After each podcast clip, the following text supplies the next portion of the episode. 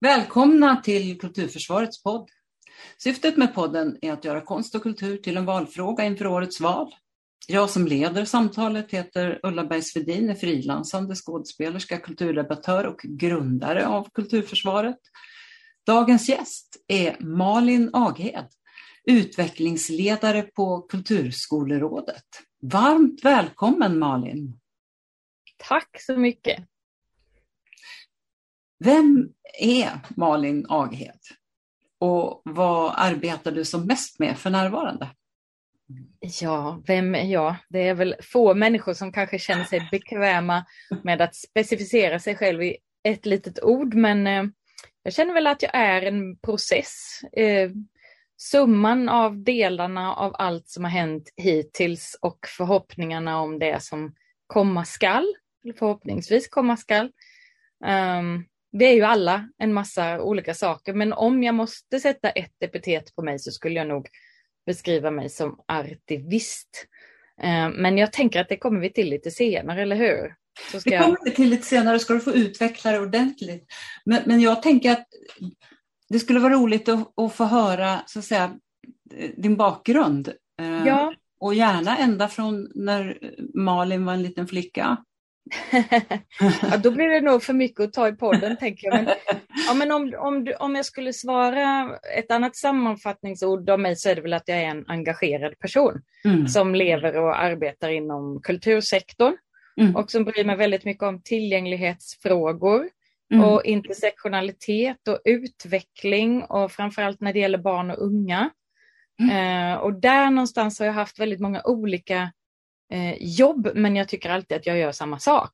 Mm. Jag jobbar med att fler barn och unga ska få tillgång till mer kultur och att alla yttringar ska få plats och beredas plats och att det ska bli jämlikt oberoende på var man bor någonstans eller vilken förkunskap man har eller vilken ålder man är i. Så att, eh, det jag gör just nu när du frågade innan så är jag ju då nationell utvecklingsledare på Kulturskolerådet som är en samlande instans kan man säga för alla kommuner i landet som har en kultur eller musikskola. Och vi lyfter frågor om alla barns rätt just till det här med kulturutövning och, och forskning inom området och försöker hjälpa till med lobbyarbete, utvecklingsfrågor och allting sånt. Eh, och därför är det kul att jag har blivit inbjuden idag för att vara med i Kulturförsvaret, för vi försöker självklart påverka politiken så mycket vi kan i den här riktningen att alla barn ska ha rätt till kultur enligt barnkonventionen. Och, och, visionen är ju att alla ska ha likvärdiga möjligheter att utvecklas genom kulturutövande. Eh, det betyder oavsett alla de sakerna som jag pratade om innan. Eh, och det kan jag också utveckla lite mer senare, men, men min grund är att jag är teaterlärare från början och sen har blivit musiklärare och jag har också jobbat som fotograf och journalist. Mm. Så att jag, jag har jobbat med massa olika slags uttryck men alltid med samma mål kan man säga. Men jag tänker envisas för att det är ändå intressant att veta vad var det som gjorde att du tog den här vägen så att säga? Vad, vad, vad, hur såg du ut i din barndom? Hade du konst och kultur omkring dig?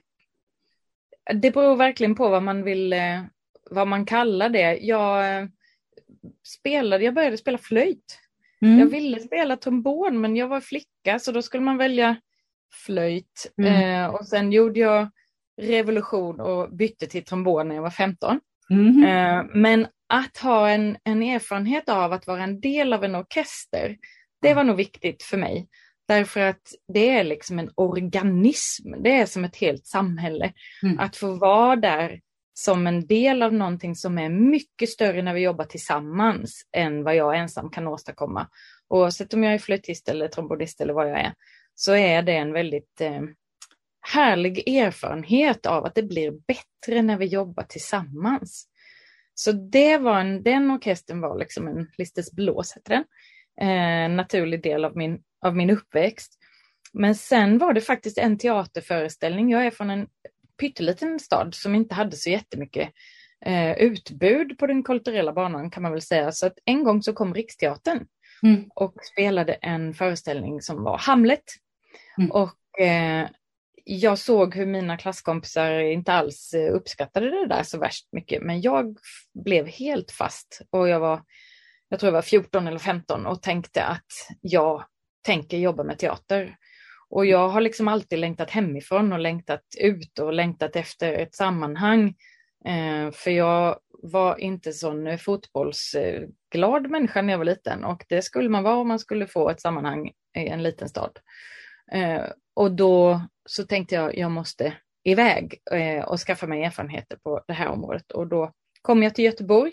Mm. Så att jag är ganska, jag vill prata om både och Mm. istället mm. för antingen eller. För vi tenderar, vi som jobbar inom kultur, ofta att prata om vår egen kulturform och lyfta den väldigt, väldigt mycket, nästan så mycket så att vi inte har råd att ta in andra människors kulturyttringar istället för att vi går samman och hjälps åt att lyfta kulturen som helhet i debatten, då, i den politiska debatten och i det samhälleliga rummet. Och jag tänker verkligen att det långsiktiga arbetet är jätteviktigt.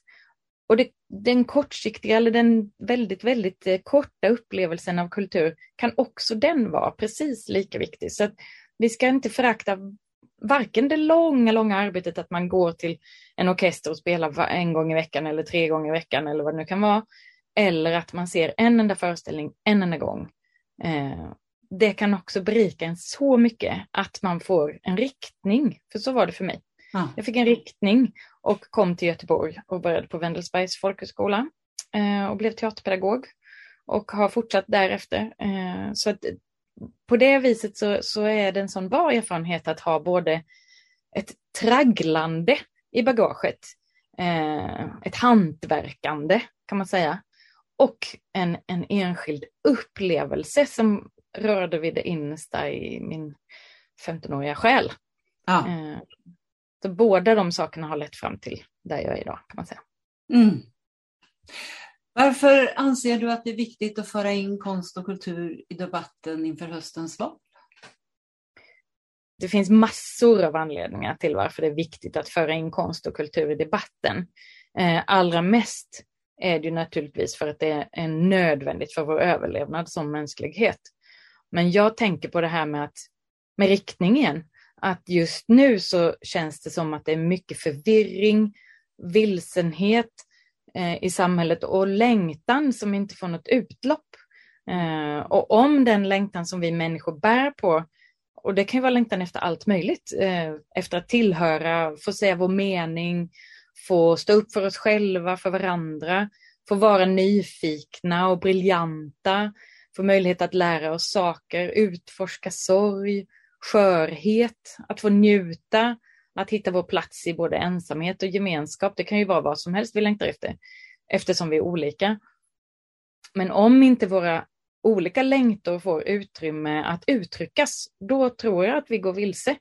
Och då blir det lätt att klamra oss fast vid enkla budskap. Universallösningar och själsliga bantningskurer, tänker jag, som, som lovar att om du gör så här, då blir det så här. Och då säger vi ja, det vill jag. Vi vill mm. ha ett samhälle utan kriminalitet. Ja, det vill jag. Mm. Eh, och det blir lätt att hänga upp sig på det om jag aldrig har fått uttrycka min egen längtan, om jag inte vet vad det är. Mm. Eh, och då kommer vi istället att drivas av rädslor.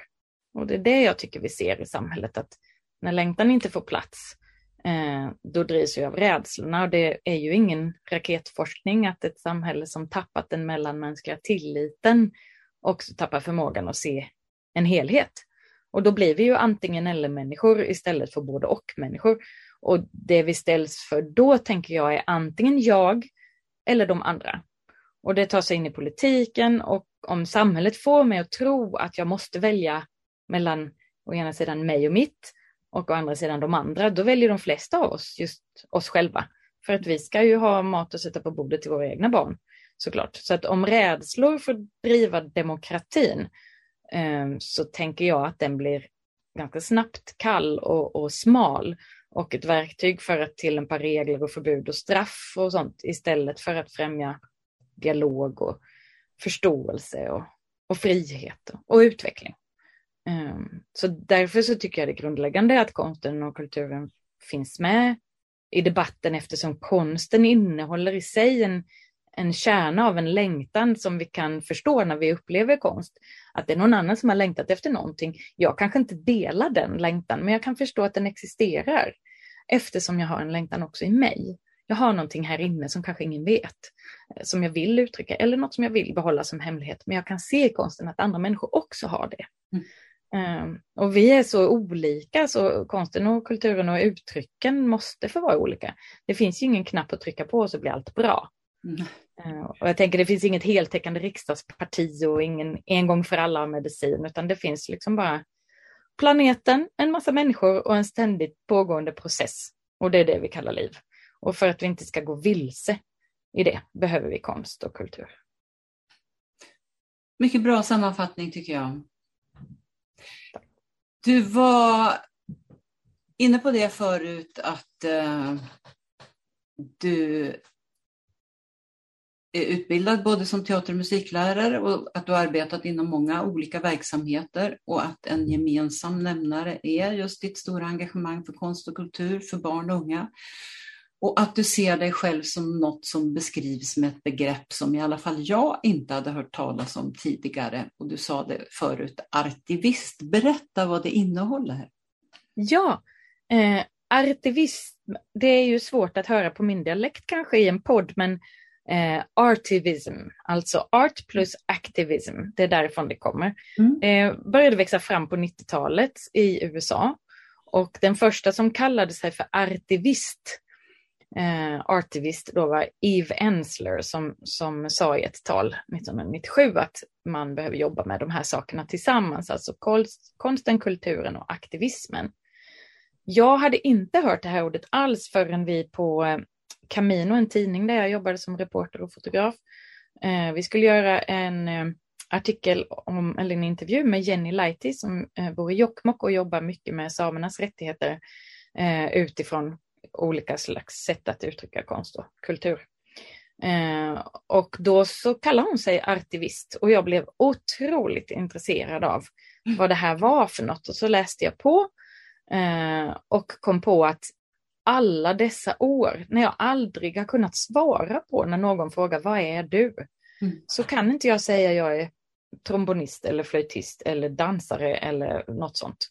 Utan jag svävar på målet hela tiden och säger ja, jag tycker det är kul med konst och kultur. Mm. Och nu plötsligt så fanns det ett ord, för det är inte bara att jag tycker det är kul med mm. konst och kultur. Jag tycker det är nödvändigt. Mm. Och då är ju artivismen så bred att man kan ju jobba med den på väldigt många olika sätt och det har jag gjort. Så jag tycker att jag, alltså med stor ödmjukhet tar jag mig an epitetet därför att det finns så många människor som får offra så mycket mer än vad jag måste offra. Särskilt i andra länder. Mm. Så många människor som jobbar så mycket hårdare än vad jag gör. Eh, men ändå så får jag plats i det begreppet.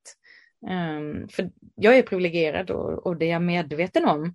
Men, och att vi har det bra här, men, men det är ju här det bränner till någonstans. För vi som har lyckats bli vuxna får ju inte abdikera när det gäller vårt ansvar inför barnen bara för att vi inte är barn längre. Mm. Och vi som lever under goda förhållanden och har en rak väg in i kulturen och fått möjlighet att lära oss om kulturens betydelse och kanske fått, som jag sa innan, en personlig erfarenhet av hur kraftfull den är vi kan ju inte luta oss tillbaka i den röda samhällsfåtöljen och, och njuta däst.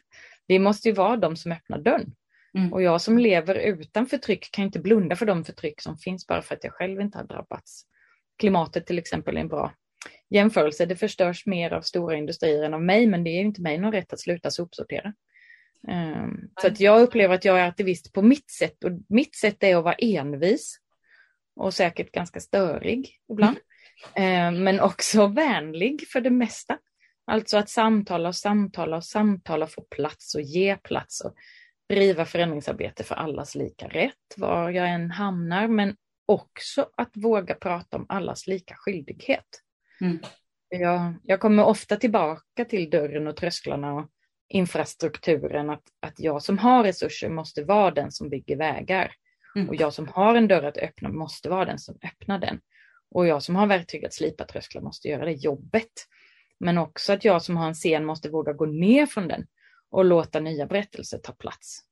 Så som rubrik på allt det så skulle jag hellre vilja ha ett stort eh, självlysande frågetecken egentligen än en välkommen skylt. För att alla ska känna sig välkomna till allt som är befintligt, det är inte målet. Eh, utan målet är att alla ska, ska få möjlighet att vara med på lika villkor. Och det innebär att jag som privilegierad måste backa. Och, och, då måste jag påminna mig om att det är inte jag som har sanningen, även om jag har både resurser och hus och dörrar och öppna och trösklar och slipna och allting. För att jag ska inte öppna dem främst för att alla ska komma in, utan mest för att jag själv ska kunna stiga ut. Eh, tänker jag. Och lämna den privilegierade tryggheten och, och lyssna och ge plats och undersöka vad det här frågetecknet rymmer för något. Så det är att vara aktivist för mig. Och, och jag lyckas verkligen inte alltid. Men, men jag skulle önskat på min gravsten så skulle det stå att jag åtminstone försökte. Det är väl eh, gott så, tänker jag, att man gör, man gör det man kan. Ja, det får vara så. Du var chef för det som heter Skapa på Göteborgsoperan. Mm. Eh, vill du berätta om den verksamheten, hur det startade och vilken typ av projekt ni gjorde och för vilka? Ja, eh, Skapa är den avdelningen då på Göteborgsoperan som har ansvar för barn och unga och tillgänglighetsfrågor. Det finns både Skapa opera drama och Skapa dans eftersom det är de kulturyttringarna och formerna som finns där. Eh, och då är det väldigt viktigt för mig att säga att verksamhet för barn och unga har alltid funnits där och drivits länge av helt makalösa människor som gått före mig och jobbat med små medel och gjort fantastiska föreställningar för barn och unga. Eh, så när Skapa bildades så var det ju ett led i att befästa den verksamheten och samtidigt bredda den mm. till att också innefatta till exempel tillgänglighet på många olika plan. Mm. Eh, och då handlar det inte bara om barn och unga utan också om att skapa mötesplatser där olika människor och olika kulturuttryck kan mötas. Och vi hade fyra ord som vi jobbade mycket med, lite under radarn, men för att vi själva aldrig skulle glömma bort vad det var vi gjorde. Och det är ju upptäcka, uppleva, utforska och utöva. Mm. Så att man måste ju först få upptäcka någonting. Om man inte vet var Göteborgsoperan ligger så kan man inte upptäcka någonting som den har. Mm. Och sen att få uppleva, alltså inte förringa den upplevelsen att sitta i en stol och få en fantastisk berättelse berättad för mig. Eh, men sen att då få utforska, vem är jag i allt det här? Vad vill jag med den här upplevelsen? Och sen att utöva för, för alla de som vill. Så det är de leden i det, som, ja, som en röd tråd genom det vi gjorde. Eh, och vi försökte vara väldigt mycket en både och-verksamhet mer än en antingen eller-verksamhet. Så att det finns plats både för spets och bredd och lätt och svårt och eh, lättillgängliga upplevelser och långvarigt engagemang som kräver närvaro och disciplin som till exempel ungdomskörerna där, då måste man verkligen vara dedikerad. Eh, men som avdelning försökte vi hitta samarbeten med andra, andra institutioner och skolor och fria grupper och allting sånt, som andra som är bra på det som vi behövde bli bättre på. Och att bjuda in fler och bredare till det som vi hade tillgång till. Eh, för så tänker jag att det ska fungera i ett, i ett samhälle, att de institutioner som finns är jätteviktiga, men de får aldrig vara sig själva nog. Mm. Eh, utan man måste våga sträcka ut hand, händer åt olika håll. Och vi skapade till exempel eh, någonting som heter universell scenkonst under den här tiden och det är en grupp där väldigt många olika är med från i Göteborg och regionen. Olika fria grupper, Kulturskolan, regioner, teatrar, eh, där Göteborgsoperan är en del bara. Eh, men jag är väldigt glad för det därför att det handlar ju om att inte bara vara välkommen utan också väntad. Att alla slags människor tillsammans, om vi skapar konst tillsammans så kommer den bli bättre. Om alla får vara med så blir det mm. bättre konst. Ehm, så sådana saker kan man ju också vara med i att bidra även om man är en stor institution och, och skapa samarbeten Eh, så jag är väldigt eh, stolt över det arbetet vi gjorde där för, för att öppna dörrar och samarbeta med olika andra människor. Eh, det finns ju en del om Skapa på Göteborgsoperans hemsida. Mm. Och, eh, till exempel eh, kan man där läsa om samarbetsprojekt med eh, Kvinnofolkhögskolan, Mångkulturella finska folkhögskolan och där eh, då eh, kvinnor berättar om sina upplevelser av att vara med i projekt. Och där de till exempel då talar om att det blev enklare att eh, lära sig språk genom att vara med och så. Och sen just det här att få ta del av processen, alltså mm. den professionella processen och att verkligen få vara med om och se hur det går till. Jag tänker att det är väl en del av det här med tillgängligheten, att, att förstå hur det faktiskt går till på en institution. För det, det, det ser man ju inte när man sitter i, i salongen. Nej. Så att säga. Nej. Nej, det finns ju 90 yrken på Göteborgsoperan och mm. de vill vi också visa för folk att man mm. kan arbeta här. Ja. Att jobba inom kulturen är eh, arbeten. Det är inte bara för den som är bäst i världen på att sjunga opera utan det finns ju massvis med jobb till exempel som man kan ha. Eh, och ungefär här så möter jag ganska ofta människor som blir lite rädda när man pratar om konsten som ur en instrumentell synvinkel, att det blir enklare att lära sig språk till exempel eller hitta sammanhang och så här och att konsten måste få stå för sig själv. Och, och där är jag om igen och har i många år pratat om det här med både och. Att mm. Det är inte så att konsten och kulturen antingen går att använda instrumentellt för att lära sig någonting annat eh, eller få stå för sig själv, utan det blir ju 100 plus 100% det blir 200 mm. eh, och därför så tycker jag att eh, det strandar ibland där i våra samtal för att vi måste på något sätt, vi kräver av varandra att vi ska bestämma vad är det här för ett projekt egentligen. Lär vi oss en matteramsa genom att sjunga en sång eller, eller ska vi sätta upp en föreställning bara för, för att eh, det är en härlig föreställning att känna i sin själ. Mm. Och så kan det ju vara både och. Mm. och. Och så har vi tänkt mycket med Ole, ja, det har jag förstått länge har varit en puck för många och är en puck för många när jag hamnar i sådana här samtal i olika paneler och så, att, att man försöker avkräva av mig att säga, ja men varför är det här bra då?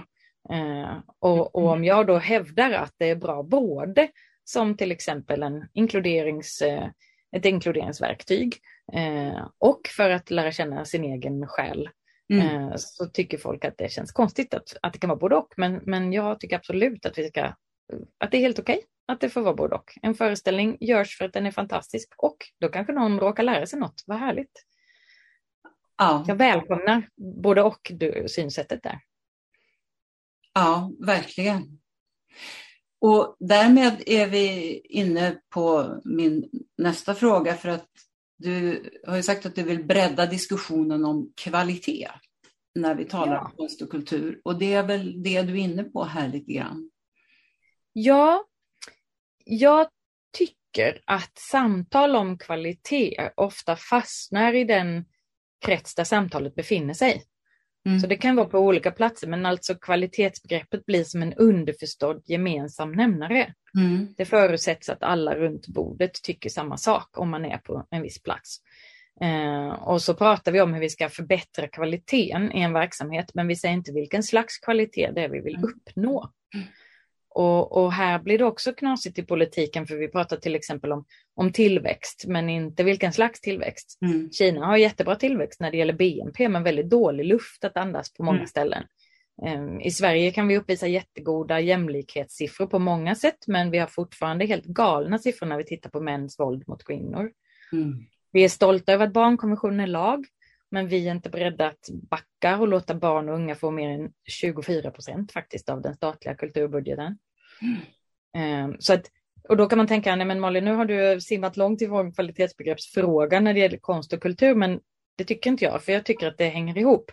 Eh, vad vi har på pappret och vad vi visar upp, vad som finns i verkligheten och, och, och vad som inte finns i verkligheten. För att hur, hur tror vi till exempel att olika kvaliteter inom konstområdet ska kunna utvecklas om bara somliga uttryck får del av resurserna? Mm. Jag brukar jämföra det med att om man tar ett luciatåg på förskolan så kan det ha ett, en musikaliskt väldigt låg nivå, men både mänskligt och konstnärligt riktigt hög kvalitet för alla som deltar och för familjemedlemmar som tittar. Medan en fem timmars Wagner på Operan kan ha en musikalisk nivå i världsklass men var av riktigt usel konstnärlig och mänsklig kvalitet för den femåringen som nyss njöt av Lucia-tåget, om mm. den nu sattes i publiken på Operan. Mm. Och det är ju självklarheter som vi alla förstår när vi tänker efter. Det är ju samma anledning till att vi inte ger Sagan om ringen i originalutgåva till en sjuåring som just lärt sig läsa, även om jag älskar Sagan om ringen. Mm. Eller eller varför vi inte tävlar i simhopp i en integrerad simbassäng som vi byggt på en fotbollsplan där vi också kör ett derby så att alla kan vara på samma plats samtidigt. Mm. Det är självklart att vi behöver olika saker vid olika tillfällen. Och du, du skrattar till och med när man, när man bara tänker den tanken att vi kör en sim fotbollstävling och ett fotbolls-VM på Ullevi samtidigt. Mm. Det är det ju ingen som skulle komma på. Men konsten ska plötsligt prestera att alla ska vara med hela tiden och att konstnärlig kvalitet är en sak. Mm. Det är det ju inte.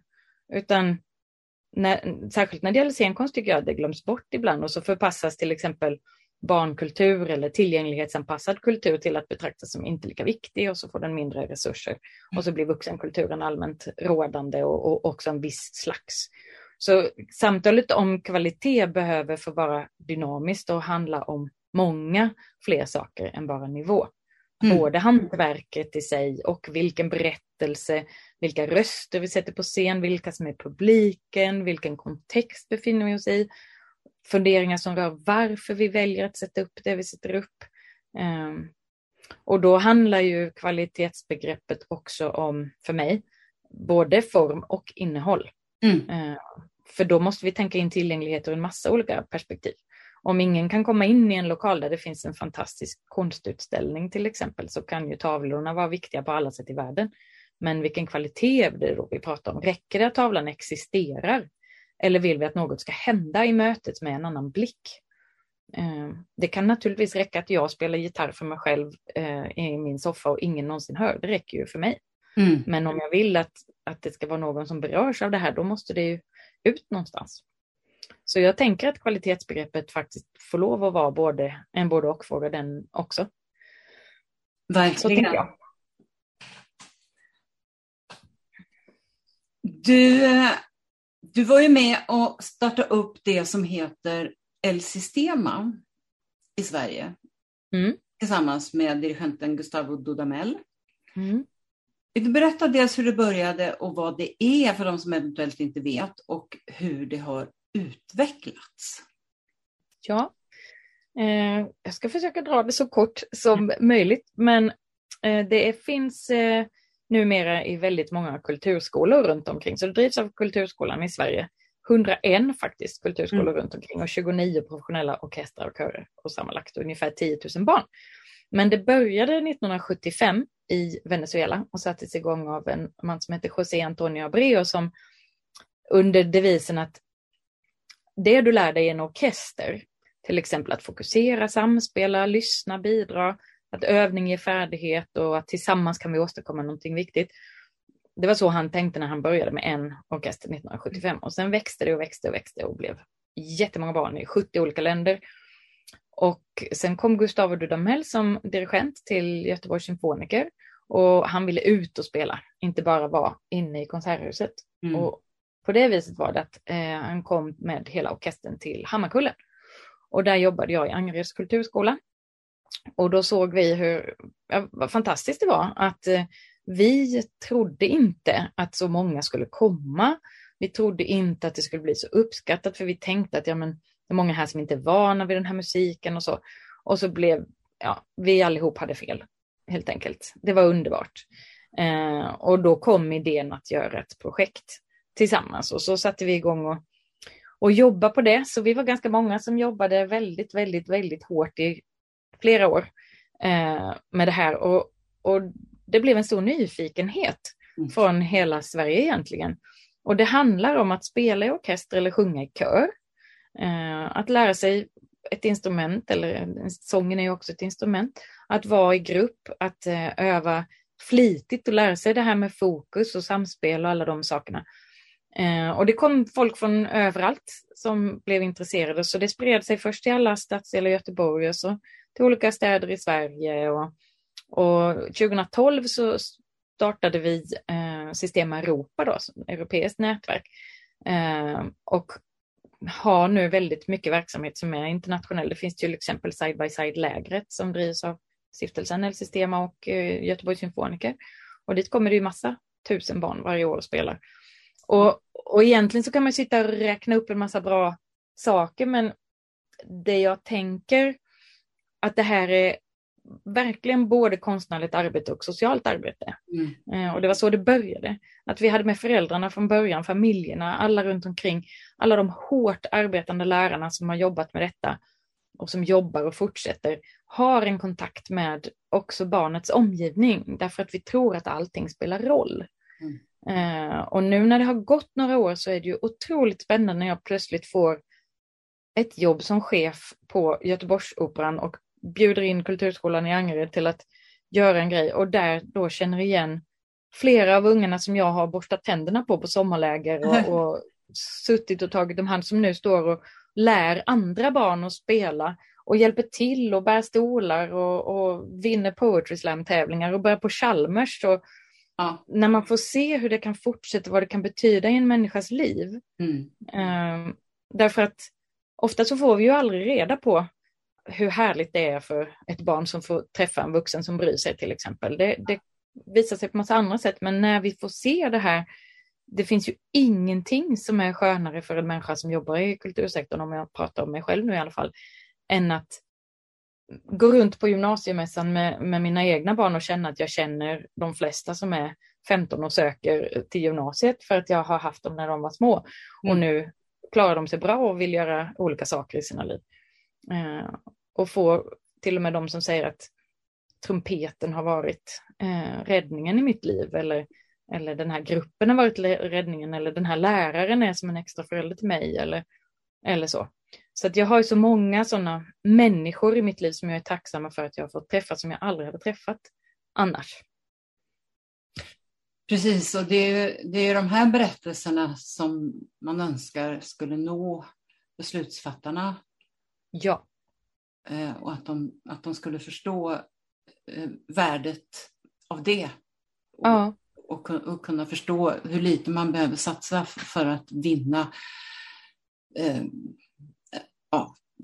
Ja, jag tänkte till, om jag får berätta en sån, en, en berättelse som, som jag tycker visar det här för mig är när vi spelade på riksdagens högtidliga öppnande i Stockholm eh, för en massa år sedan och då hade vi några med oss från, några barn från Göteborg och några från Södertälje, några från Malmö, för då hade det startat El Sistema i de städerna. Och vi, eh, det var ett hårt arbete för de barnen för att det var olika, vi åkte och vi sov på golv på några luftbrasser och, och höll på och, och vi låg där på golvet och, och, efter när vi hade hållit på att spela och sjunga hela dagen och träffat kungen och allt vad det var. Eh, så sjöng vi Blommor och kärlek, en sång som har funnits i Angered i många, många år och som många barn där känner till. Och så kvällspratade vi och hade ett ljus tänt och alla barnen sov överallt på hela golvet. Och så frågade jag frågan, är det någon av er som kan beskriva vad det är vi har gjort idag? Mm. Eh, för att sammanfatta. Och då var det en pojke som var nio år och så sa han, ja, vi har, han hade lärt sig det vi har spelat på riksdagens högtidliga öppnande. Mm. Ja, vad är det då? Ja, men riksdagen är ju demokrati. Jaha, mm. okej, hur tänker du då? då? Alltså, vad menar du? Vad, vad menar du? Ja, vad är demokrati? frågar jag. Ja, men det är ju som att jag spelar i orkestern och om jag är trött en dag så kan jag säga det till min kompis och då kan han spela lite starkare. Och mm. sen en dag så är min kompis trött och då kan jag spela lite starkare. Och om jag inte kommer och sätter mig på min stol, då ser ju alla att det är tomt. Och om jag inte spelar min stämma så är det ingen annan som kan den. Och då är det någonting som fattas. Och det är väl ungefär samma sak med demokrati. Oj. Och jag har aldrig hört en bättre beskrivning av vad demokrati är. Nej. Och det var inget som någon vuxen hade berättat för honom, utan det var hans upplevelse av att sitta och spela i orkestern. Det är viktigt att jag kommer och sätter mig på min stol och spelar min stämma, för annars är det någonting som fattas. Och det är demokrati. Det är fantastiskt. Mm. Ja, eh, det eh, är väl så att eh, om man lyssnar på, på barnen så lär man sig en hel del. Japp, så är det. Är, är det inte konstigt att vare sig politiken eller skolan har tagit till sig det här som du talar om, att eh, spela musik, sjunga i kör, dansa eller spela teater för den delen, innebär ju just det att som individ betyda något och få en förståelse för sin roll i ett sammanhang. Eh, och att, att de inte kan förstå att där finns mycket att lära om samarbete och demokrati som inte går att lä läsa sig till. Ja, alltså det enkla svaret på den frågan är ju ett kort jo. Jättekonstigt. Men jag har kommit fram till att det egentligen inte finns någonting som är konstigt. Eh, mer än att man, oh, nej jag ska inte börja, eh, men nej, nej, så här. Om vi tittar närmare på eh, den här frågan så är det egentligen inget konstigt för att jag tänker att ett samhälle som premierar pengar och ekonomiska maktstrukturer och som ofta formulerar välfärd i termer av ekonomisk tillväxt och individuell vinning och så, så blir det ju logiskt att skolväsendet fostrar i den andan. Mm. Och då blir själens verksamheter alltså empati, skörhet, skönhet, existentiella frågor, allting sånt.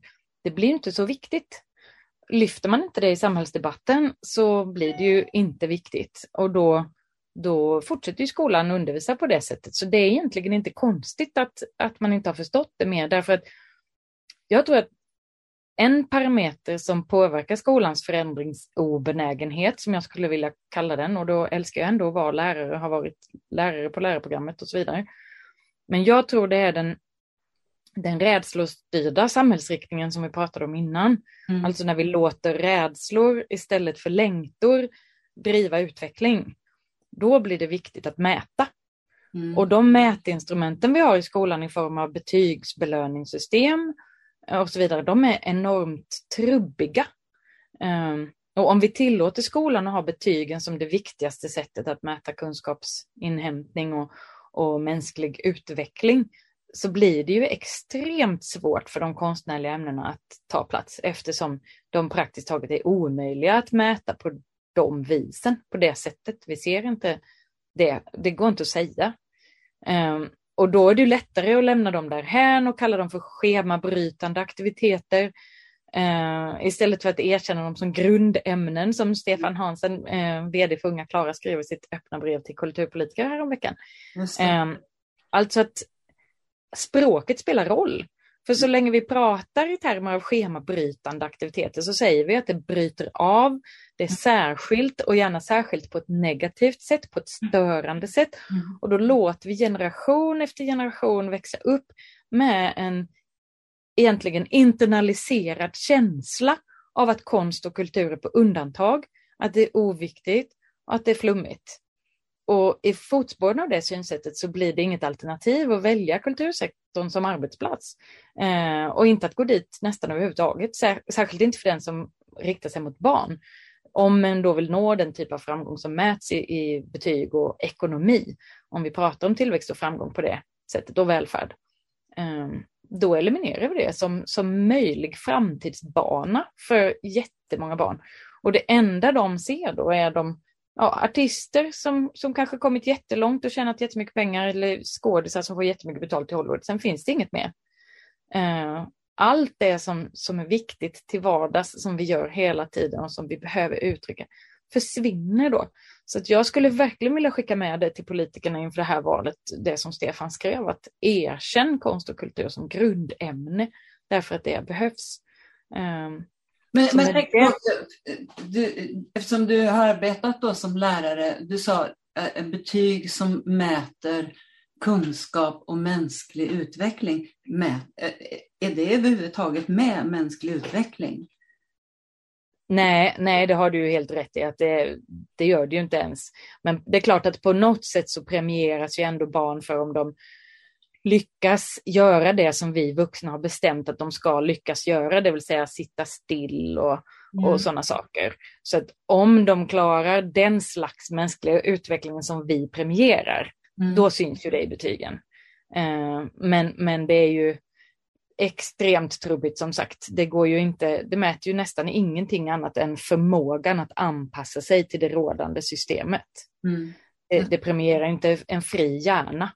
Eh, jag vet ju, jag har ju massor med barn omkring mig som inte klarar skolan och som är helt fantastiska människor som kommer bidra till det här samhällets utveckling på helt fantastiska sätt, men som skolan inte med nuvarande resurser lyckas ta hand om. Och då vet jag ändå massvis med otroligt dedikerade lärare som är helt fantastiska, både i vanliga skolan och i kulturskolan.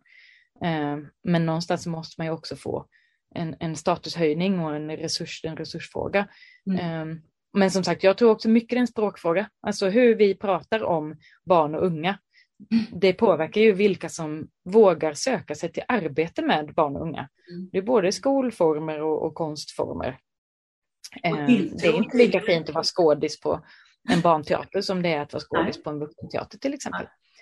Och, och de, de, om man tänker då igen på José Antonio Abreu som startade El Sistema, han, han sa ju att de, de yngsta ska ha de bästa instrumenten. Han, han pratade om kvalitet mm. tidigt på sådana sätt att man ska förstå att man är viktig och att man ska kunna lära sig någonting eh, på väldigt bra sätt.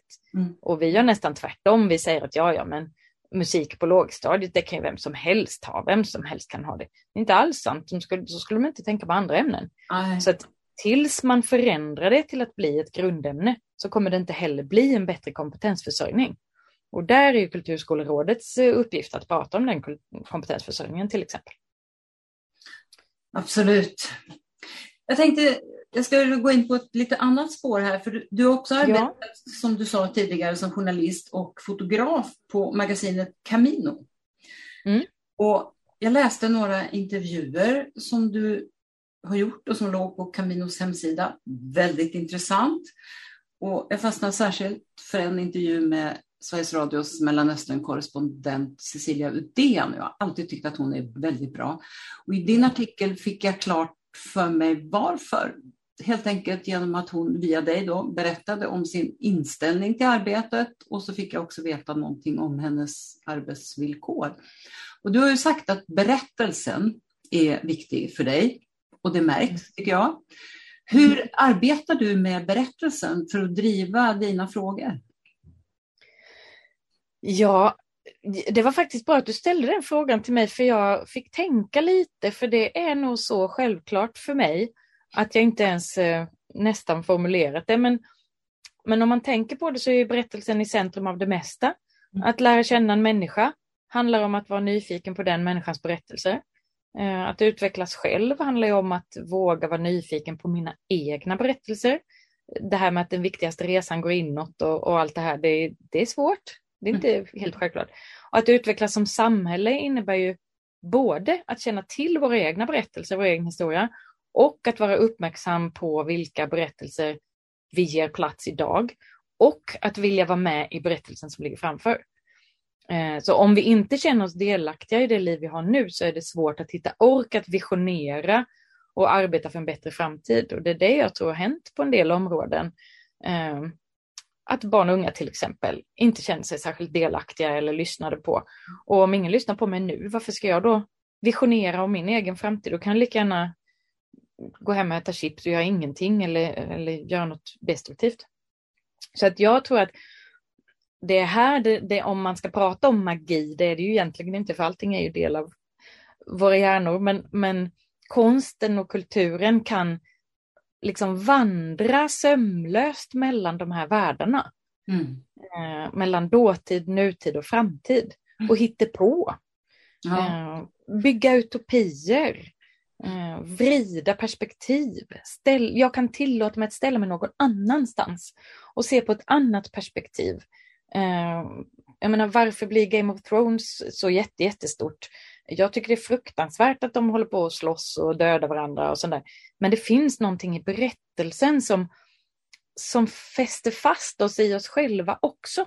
Att, då, där kommer vi tillbaka till den här att jag ser att det finns en längtan i en annan människa betyder att jag är okej okay för att jag har en längtan. Mm. Um, och, och jag vill vara med och berätta om dåtiden och spegla samtiden och utveckla framtiden. Och jag har förmånen att vara på en plats där jag kan allt det. Och jag vill att alla ska få de förmånerna. Och därför så använder jag berättelsen mycket i, i var, jag än, var jag än hamnar. Och ibland när jag tänker på det så, så funderar jag på det man har hört om Raoul Wallenberg till exempel och hans stora människoengagemang.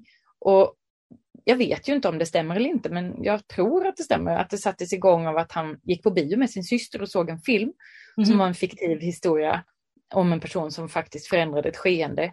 Att empatin kan vinna, att bilden av att jag själv spelar roll. Och att det satte igång saker i honom, att han som ganska ung då tänkte att ja, men jag kan eh, göra någonting jag också, jag vill göra någonting. Mm. Och det är säkert inte hela sanningen, han hade säkert en massa olika input, men, men berättelsen spelar roll. Och om den är sann eller om den inte är sann, det gör inte alltid hela skillnaden. För vi kan uppleva något i en dansföreställning eller i en poetry slam-afton eller i en bok i en fåtölj bara, eller i en tavla eller i en låt på radio. Någonting som leder oss vidare, som förklarar en bit av vårt innersta, som får oss att känna samhörighet och, och som låter oss gråta och som låter oss vara människor. Och, och du pratar om, om min intervju med Cecilia Uddén och jag, jag tror att jag förstår vad du menar för mm. att få se en bit av en annan människas berättelse, det ger ju ofta en pusselbit till min egen. Mm. Någonting som hon berättar, även om det är en helt annan värld och på riktigt en helt annan världsdel i hennes ja. fall, så är det någonting i det när hon ser, hon berättar att hon har träffat en människa som hon byter ögonkontakt med. Alltså de ser någonting, då kan jag göra det med henne. Och då är det nästan som att jag har sett den här andra människan på en annan plats. Mm. Det speglar någonting inuti mig. Och den övertygelsen att en annan människas berättelse kan också bli en bit av min, den, den ger mig liksom hela tiden impulsen att återkomma till berättelsen och, och berättandet. Jag tänker att det är som att öppna en lucka in i ett rum där någonting pågår eh, som jag får vara del av en liten stund. Jag vet att jag inte är del av alltihop, men jag får titta lite och kanske uppleva en stämning. Eh, som ett fotografi till exempel. Ingen berättelse ger ju hela bilden, men många berättelser tillsammans bildar livet. Eh, och ju mer vi förstår det här att vi är olika och har olika berättelser, men att vi också genom de olika berättelser kan hitta beröringspunkter där vi kan mötas, där vi hittar kompletterande kunskaper som berikar oss. Och om vi upplever det och kan känna att det verkligen berikar oss istället för att hota oss, mm. då växer demokratin i en riktning som blir eh, bra för alla. För att berättelsen tjänar i detta ett, ett jättestort syfte, både för min själ vår mellanmänskliga samvaro, du och jag sitter här och pratar, mm. och samhällsutvecklingen i stort. Um, så om vi inte släpper in någon alls i någonting som vi har upplevt i några berättelser så blir det svårt att lära känna människor. Uh, det är ju det som också händer när folk har råkat ut för olika trauman och inte vågar öppna upp och våga säga någonting. Då blir man väldigt, väldigt ensam. Den ensamheten är svår att, och eh, bryta, men konsten och kulturen kan göra även det. Det har jag också sett många, många exempel på. Att någon upplever någonting som liknar någonting som man själv har upplevt och så plötsligt kan man prata om det. Att det blir ett språk. Men precis den här rädslan som du eh, har tagit upp flera gånger också, det här när man inte vågar släppa in eh, andra berättelser än de man känner igen som exakt sina egna, så eh, då spär man ju bara på den där rädslan. Precis till slut vågar man nästan inte gå utanför dörren av rädsla för att möta någon som inte liknar en helt och hållet. Eh, apropå berättelsen då, för du menar ju att vi har ett parti som verkligen har förstått kraften i kultur, men att övriga partier inte har nappat på det utan låter SD då köra det racet helt själva och därigenom lyckas skrämma upp många utan att bli motsagda. Kan du utveckla det lite? Ja, eh, för mig blir det uppenbart att det är så somliga jobbar. Eh, och jag skulle så gärna vilja verkligen säga att jag fortfarande vill ha ett samtal. Eh, det kommer jag alltid att vilja ha. Men, men jag kommer inte undan att när jag ser att politiken börjar bestämma vilken slags konst och kultur som får finnas, mm. eh, då blir jag rädd. Alltså då, då väcks min rädsla. Mm. Eh, då är vi farligt ute. Ett samhälle utan verksamma konstnärer som får utrymme att skapa vad som helst är ju inte längre ett samhälle som jag vill vara i. Eh, och jag skulle till och med kunna tänka mig att sträcka mig så långt som att säga att det, det kan jag knappt kalla en demokrati. Uh, och, och, där har ju Sverigedemokraterna förstått att det ligger en enorm påverkansmöjlighet i kulturen, därför att kulturen är, någon, precis som du sa innan, någonting som vi är vana vid. Och det känns hemtomt och skönt och det som vi inte är vana vid, det känns jobbigt. Eh, och där kan man ju hitta en, ett gränssnitt där jag om igen tror att måste, tror man att man måste välja mellan mig och de andra så väljer man mig. Mm. Eh, och det är där vi kommer in som brinner för konst och kultur. Vi, vi, måste berätta att nej, du måste inte välja mellan dig och de andra. Vi är bara vi.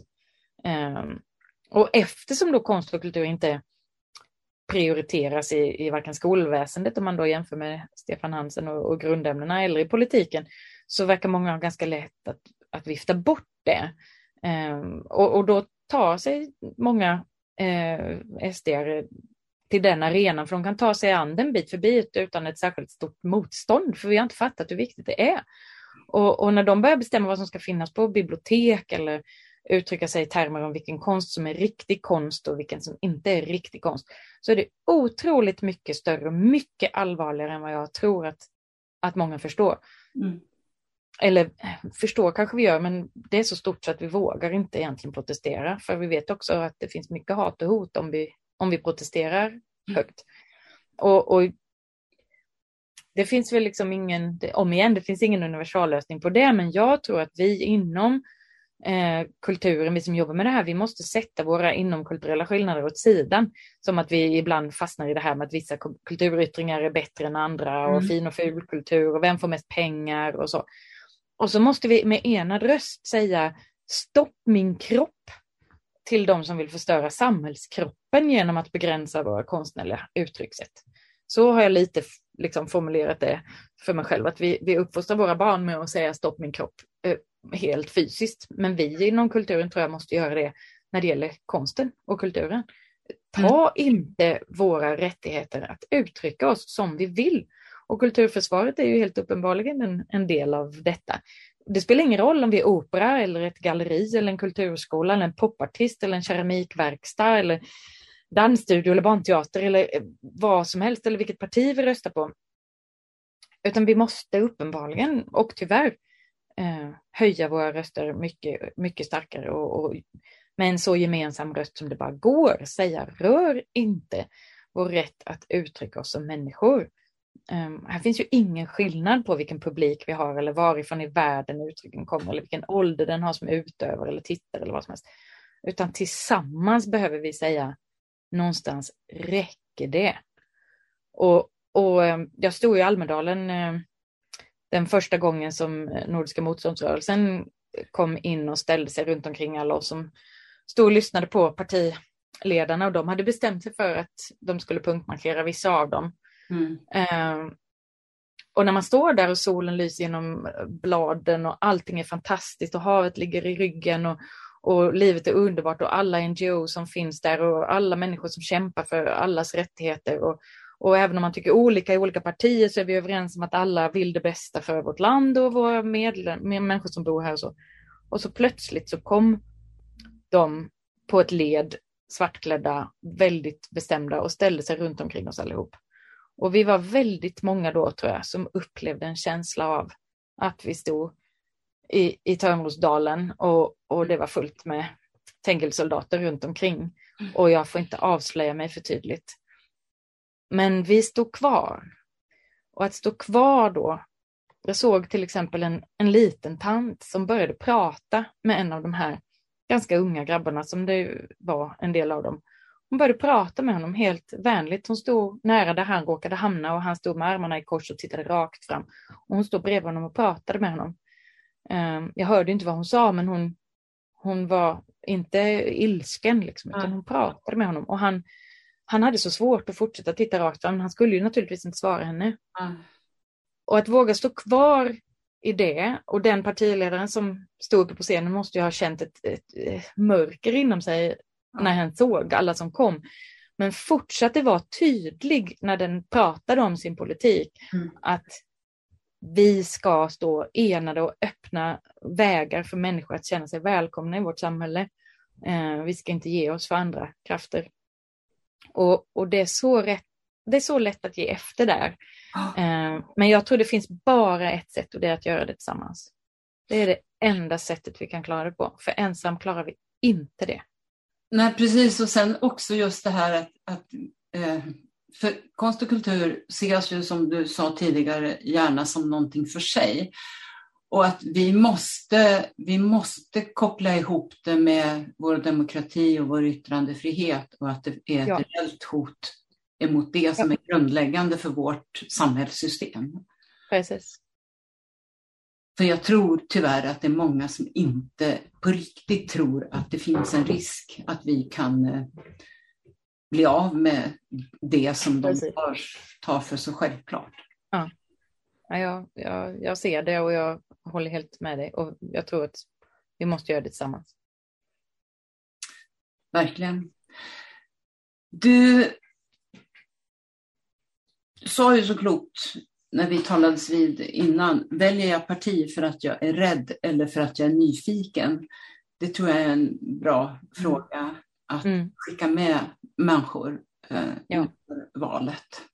Ja, det tror jag med.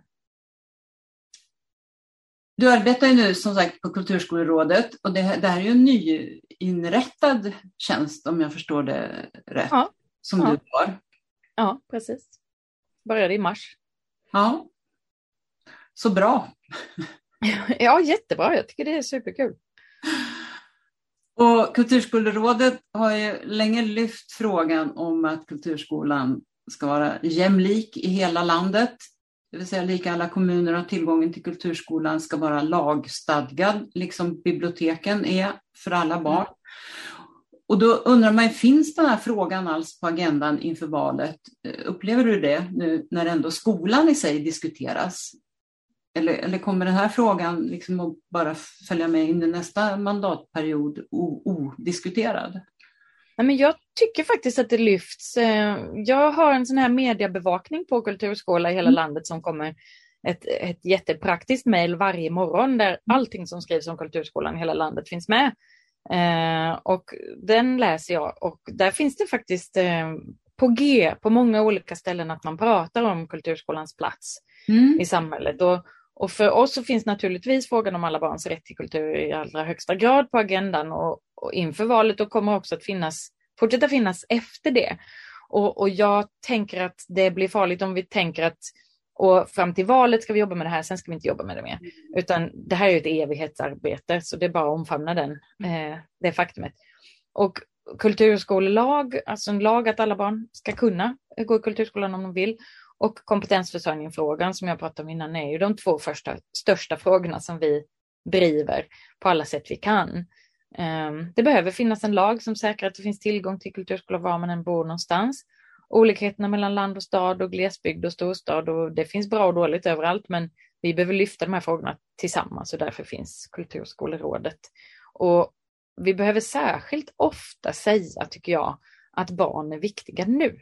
Mm. Eh, för det kommer ganska ofta den här lite sunkiga eh, tanken att vi ska fostra barnen så att de blir bra fram, framtida samhällsmedborgare. Eh, men barn är viktiga nu och går vi in i barnkonventionen ordentligt så, så är det ju helt uppenbart, det är lagstadgat nu. Ja. Eh, och för att barn ska få ha det bra just nu så är ju tillgången på bra lärare grundläggande. Och för att kunna till exempel leda en orkester då måste du ha en utbildning i det.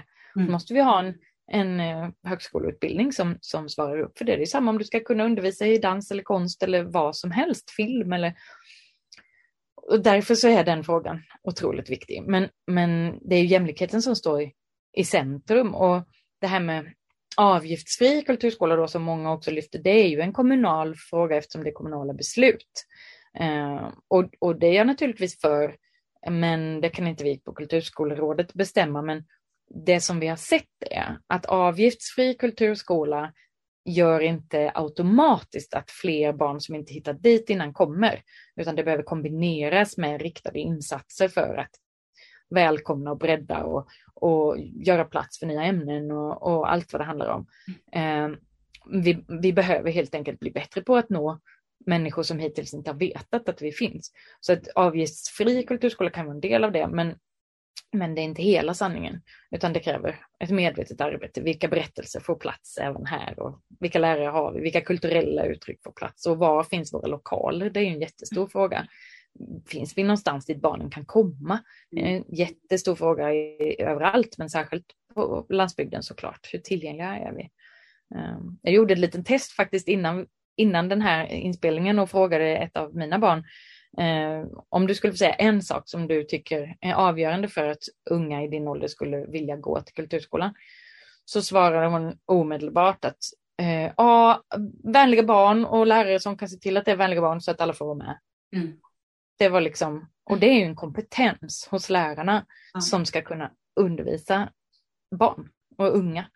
Så att den kompetensen är jätte, jätteviktig och jag tror att den kommer att få följa med i, i eh, valdebatten. Vi ska göra allt vi kan för att den ska göra det i alla fall. Jag tänker på, för högskolorna, de konstnärliga högskolorna, mm. så har det ju sedan länge funnits ett uppdrag om breddad rekrytering. Och då ja. tänker jag att jag menar, när man har kommit så långt, då har man ju förlorat väldigt, väldigt många på vägen. Mm. Det borde ju egentligen finnas ett sådant uppdrag redan på lågstadiet som är tydligt och alltså där man faktiskt ska aktivt jobba för en breddad rekrytering till kulturskolan. Och då, ja. då följer ju ett antal mm. saker med på köpet så att säga med resurser och ja. sånt. Och det görs ju, i de allra flesta kulturskolor så har ju de det uppdraget av sin kommun, att de ska jobba på det sättet. Och, mm. och Kulturskolerådet jobbar ju också med det. Alla barn, det är alla barn, det är inte förrän alla är med. Liksom. Men det som, det som behövs är just resurserna att, eh, att få the manpower. Mm. Att få människor som, som har tid och möjlighet att arbeta med det här. Mm. Eh, bor man i en, i en glesbygdskommun någonstans där det tar en och en halv timme att åka till skolan mm. och sen får inte kulturskoleundervisningen till exempel ske i anslutning till skoldagen, eh, ja då är det ju jättesvårt. Hur gör vi då? Eh, så det pågår ju många olika sådana tankar kring hur vi kan hjälpa till mm. så att alla barn kan delta. Mm. Eh, och det är precis som du säger, det måste ju börja långt, långt innan. Det måste ju börja från början. Mm. Det handlar om hela, hela skolväsendet och, och, hur vi når barn och var vi sätter dem någonstans och, och, och sådär. Och jag tror också att det berör familjerna och att våga, våga tycka att mm. familjerna mm. spelar roll och, och, ta in dem i, i, verksamhet så att de kan hjälpa sina barn också. Det är många olika saker samtidigt.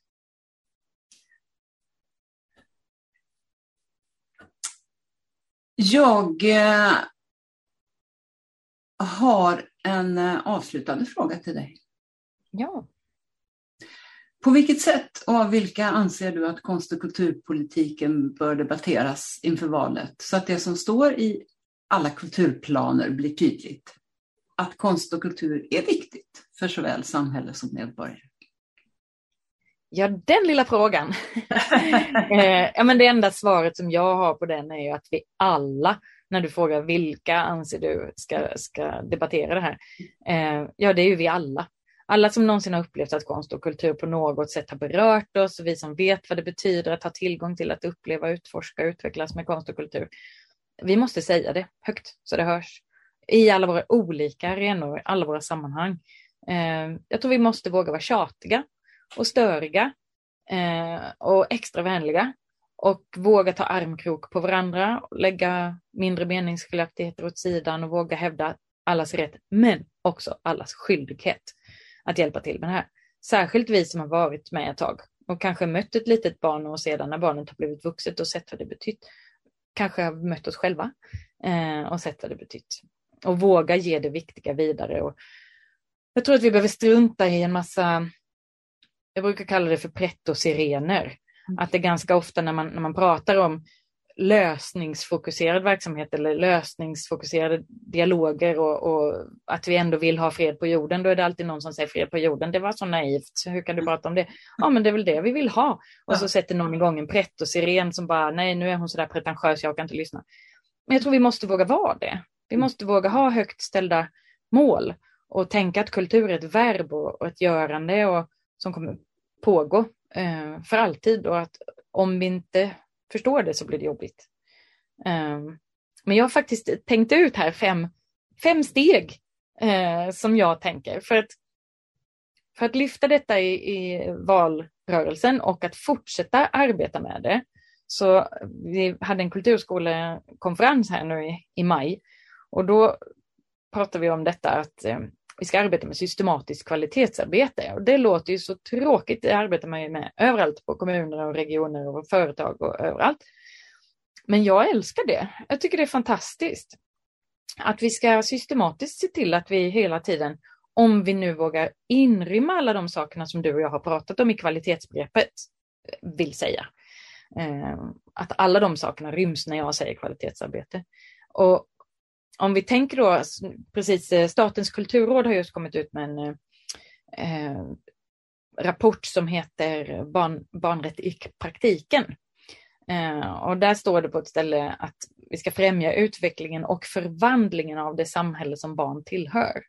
Det är väldigt häftigt tycker jag, att mm. tänka främja utveckling och förvandling. Mm. Eh, det är ganska stort. Ja. Och att vi vill vara med där.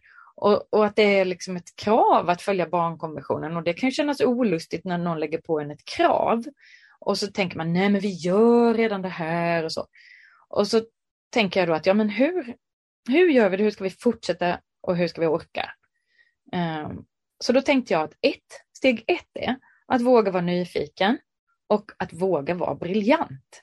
Alltså våga tänka att jag är fantastisk och du är fantastisk. Den jag möter är fantastisk och har fantastiska idéer. Alltså våga se briljansen i varandra och våga vara nyfiken på den. Och det inbegriper också mig själv. Så det är det första. Våga vara nyfiken, våga vara briljant. Och den andra, ta hjälp av varandra, naturligtvis. Inse att vi, vi som arbetar med det här är kompetenta. Vi har jättemycket kompetens runt omkring oss. Och nummer tre är att använda glasögon. Eh, och näsan räcker ju inte till för alla glasögon vi ska använda och då måste vi om igen ta hjälp av varandra. För om jag sätter på mig först mina egna glasögon för att jag har ett eget litet synfel och sen så ska jag sätta på mig glasögonen om ålder och så ska jag sätta på mig glasögon om jämlikhet och sen så om funktionalitet och sen om var man bor i landet och ekonomiska förutsättningar. Min näsa har tagit slut långt innan. Så att, att använda alla de här glasögonen när vi tittar på det vi gör, då måste vi vara tillsammans för ingen kan hålla rätt på alla saker samtidigt. Och steg fyra blir då att omfamna evigheten som jag pratade om innan, att att när vi kommer till den 31 december i den här almanackan som vi drar en lapp av varje dag, om du tänker den här som man sitter på förskolan och så får man dra en lapp som är jätteglad och nästa dag är det en annan som får dra lappen. Och vad händer då när hela året är slut? Mm. Är vi klara då? Nej, det är vi inte. Men vi är jätteglada för att vi drar den sista lappen. Sen får vi en helt ny sån liten fyrkant med lappar som vi ska hålla på att dra en varje dag i all evighet. Och om vi tror att vi ska vara klara vid valet, eller när lappen är slut, året är slut, då kommer vi bli trötta när vi vaknar nästa morgon och inser att vi inte är klara. Så jag tror det enda sättet att orka det här är ju att tänka, det här kommer jag fortsätta med tills jag dör. Det här kommer fortsätta in i evigheten och det gör jag. Jag tar mig an det. Och ibland är jag tröttare, då får någon annan dra. Precis som den här pojken i, i Stockholm berättade, när jag är lite trött så får min kompis spela starkare. När min kompis är trött så får jag spela starkare. Vi måste växeldra det här, men att det pågår i all evighet. Och sen kommer vi till nummer fem, repeat. Så enkelt, upprepa från början. Våga vara nyfiken, vara briljant, ta hjälp av varandra, använd glasögon, omfamna evigheten, upprepa. Och så kör man det runt, runt, runt. Och då blir det fred på jorden. Det låter ju som ett väldigt bra recept tycker jag.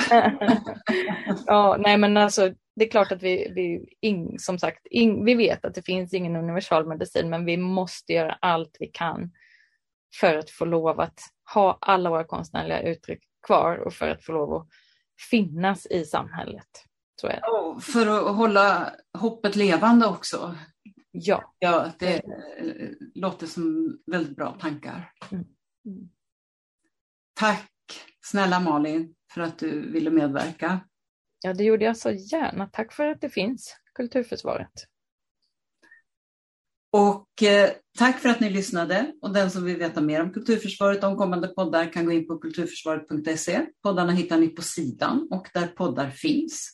Och om ni vill gå med i vår Facebookgrupp så är det bara att gå in och ansöka om medlemskap. Gruppen är öppen för alla som är intresserade av konst och kultur och som tycker att det är viktigt att konst och kultur och fri press och media diskuteras på samma villkor som andra politikområden inför valet. Tack och på återhörande!